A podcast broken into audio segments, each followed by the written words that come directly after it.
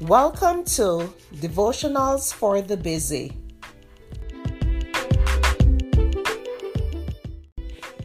The topic for today is God, this is just not a good time. The scripture is Acts 24, verse 25. Felix became alarmed and terrified and said, Go away for the present. When I have a convenient opportunity, I will send for you.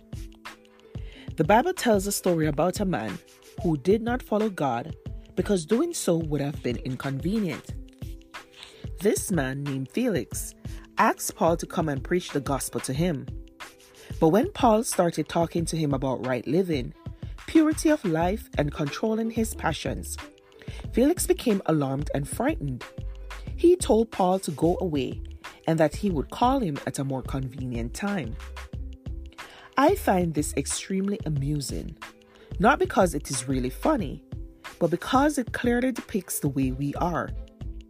We don't mind hearing about how much God loves us and about the good plans He has for our lives.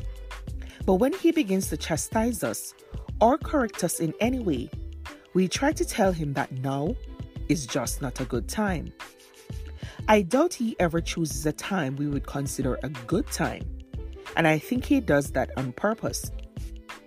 When the Israelites were traveling through the wilderness, they were led by a cloud during the day and a pillar of fire at night.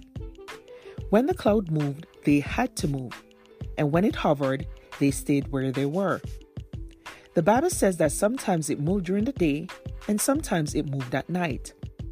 Sometimes it rested for a few days and sometimes it rested for one day. I seriously doubt that at night they all hung a do not disturb sign on the opening of their tents to let God know that they did not want to be inconvenienced. When he decided it was time to go, they packed up and followed him. And when he decides it is time for us to move to the next level of our journey in him, we should never say, This is just not a good time.